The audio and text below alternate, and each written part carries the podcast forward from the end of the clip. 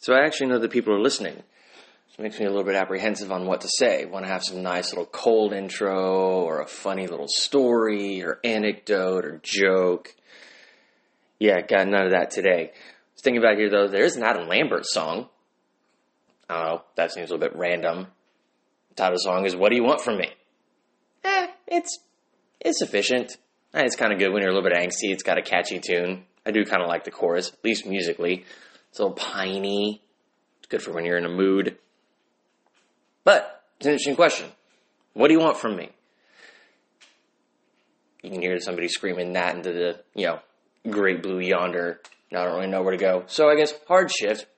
This is about the will of God. You know, what do you want from me? Or actually, in Christian terms, it's what do you want for me?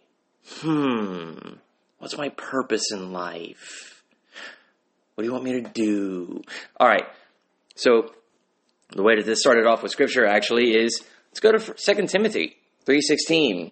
There is more than just one 3:16 in the Bible. All scripture is breathed out by God and profitable dot dot dot for training in righteousness. Interestingly enough, that this is all good for the man of God, as that reference in Timothy mentions. Well, what's a man of God?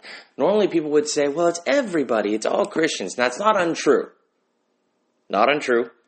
But let's start with a little bit of context. Man of God is Paul's nod. Remember, Paul, a Jew, a Pharisee. It's a nod to Old Testament references of actual messengers of God. Sometimes referred to Moses, also used for angels, sometimes unnamed prophets, Samuel himself. These were men of God. And scripture is breathed out and good for training them so that they be perfect for every good work.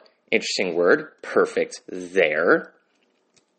It is actually not the same word used in Matthew when he says, Be perfect as your heavenly Father is perfect.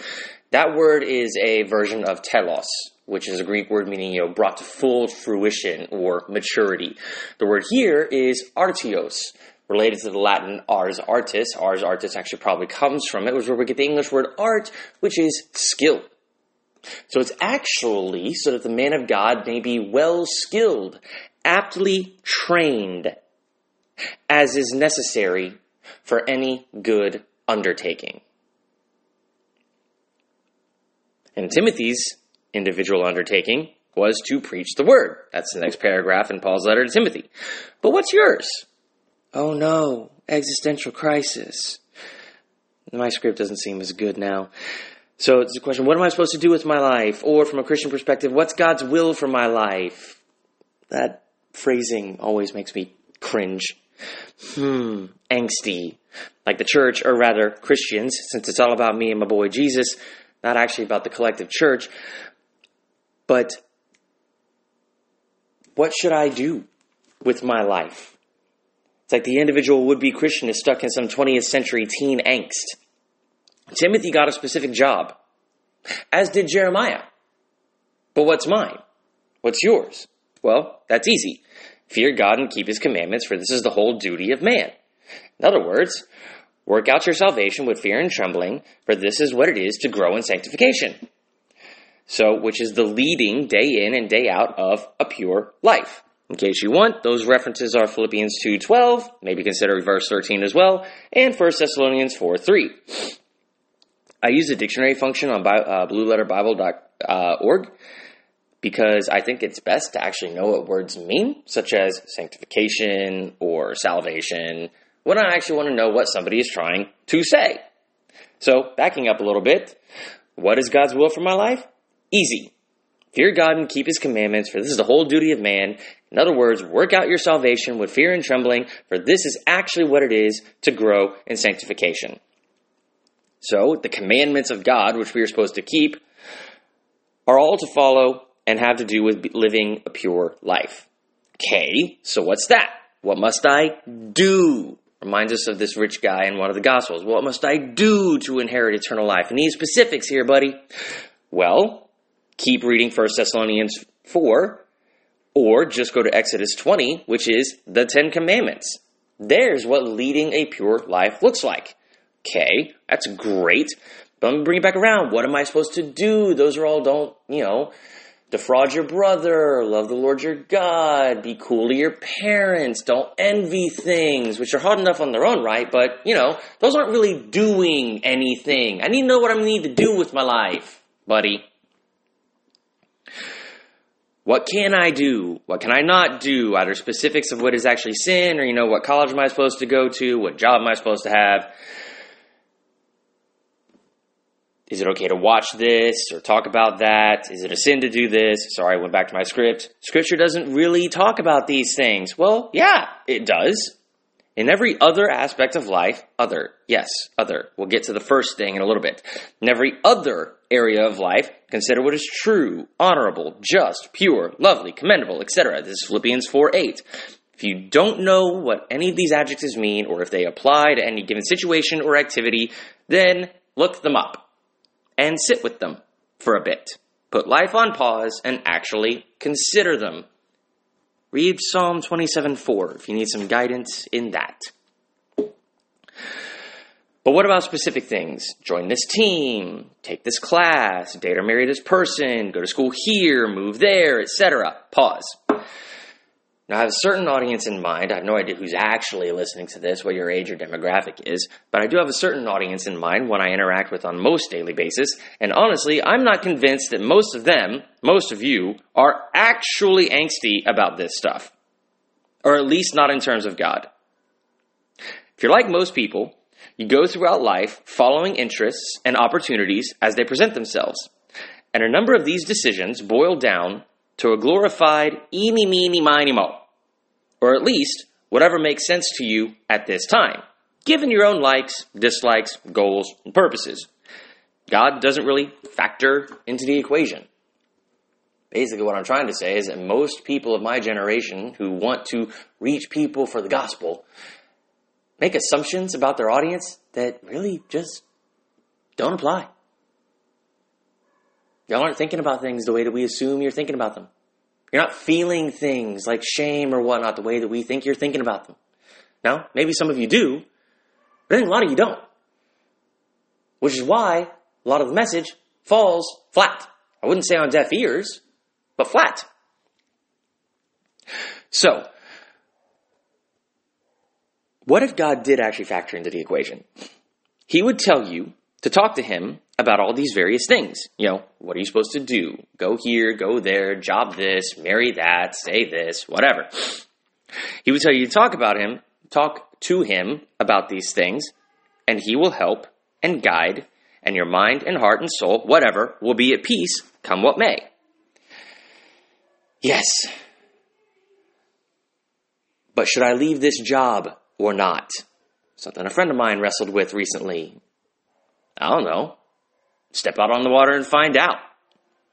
Can't live your life for you. No one can. Hmm. Here's an analogy. Imagine that you are a toddler who's walking around and you've got this, or there is a toddler, you've got this adult, be it a parent, whomever, who's hold, standing over holding the hand's kid, the kid's hands. The kid is still learning to walk, so it's relatively stable, but not completely. Whenever the kid starts going, the kid's going to go wherever it is that the kid wants to go, whatever strikes him fancy. And if you think about it, most of the time, at least a lot of the time, the parent or the adult moves with him, guiding, stabilizing, but not correcting. Not at all. It's only when the adult knows that there's a very specific direction or destination that is objectively bad for this child. Or they have intentionally chosen for this point in time another course or destination in which this child is supposed to walk that they actively start, you know, nudging, really guiding. I would wager that's what a lot of the Christian life is. So, whatever it is that you're supposed to do, job, marriage, school, whatever, watch this show. That's between you and God. You have to exercise discernment. And that's what it actually is to walk on the water. The water's not particularly stable. And Jesus didn't necessarily tell Peter, step here, step there. Jesus said, keep your eye fixed on me. And if you take a step here and Jesus doesn't say anything, well, live your life. not saying live your life without God. That's coming off badly. I hope you know what I'm trying to say, so I'm not going to belabor that point. If you don't, email me, we'll talk. But what about some of those other specifics? The really anxious questions. Well, like I said, bring them to God, and the peace of God, which passes all understanding, will guard your heart and mind in Christ Jesus. And just work with Him, make the decision, and move forward. And God will stay with you. He's the adult overhand. Trust that He will guide if He needs to. So, that's the will of God for your life. Don't suck at life. Pursue God, keep His commandments, walk on the water, and these other things will work themselves out. Somehow, either way, you will be a stable, flourishing person. Because that's actually the point. But then there's another question. What about these other events? Was it God's will that? And you can choose things like to have the Holocaust, or crash those planes into the towers, or struggle with same sex attraction, or have significant identity issues, or whatever. Was it God's will that? When I was first going through this, I was like, I don't know. Then I was like, no.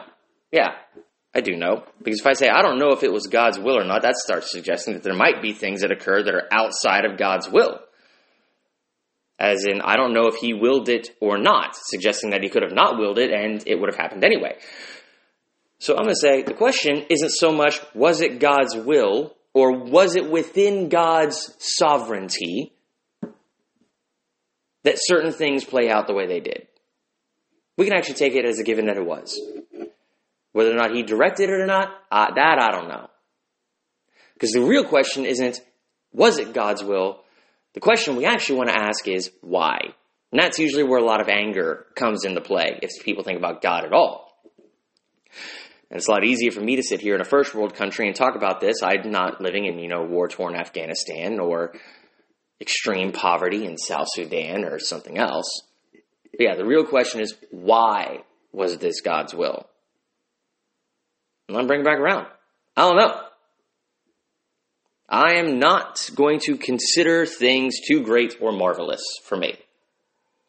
That would be Psalm 131, verse 1.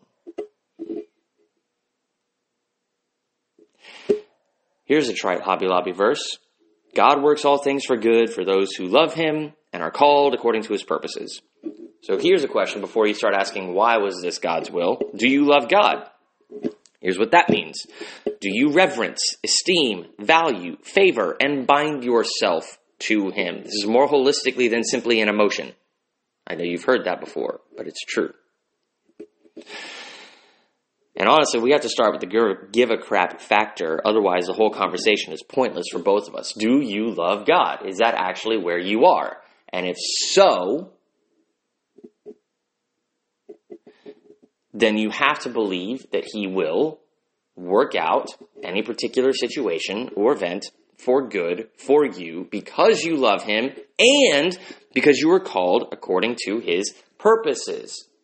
Purposes which he has for you to do. I don't know what those are. You might not know what those are. A lot of the times, the kid toddling around with the adult doesn't know where the kid is going, even though the adult fully well does.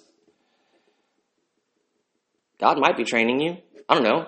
He might be putting something in your back pocket or in your quiver for later on in life.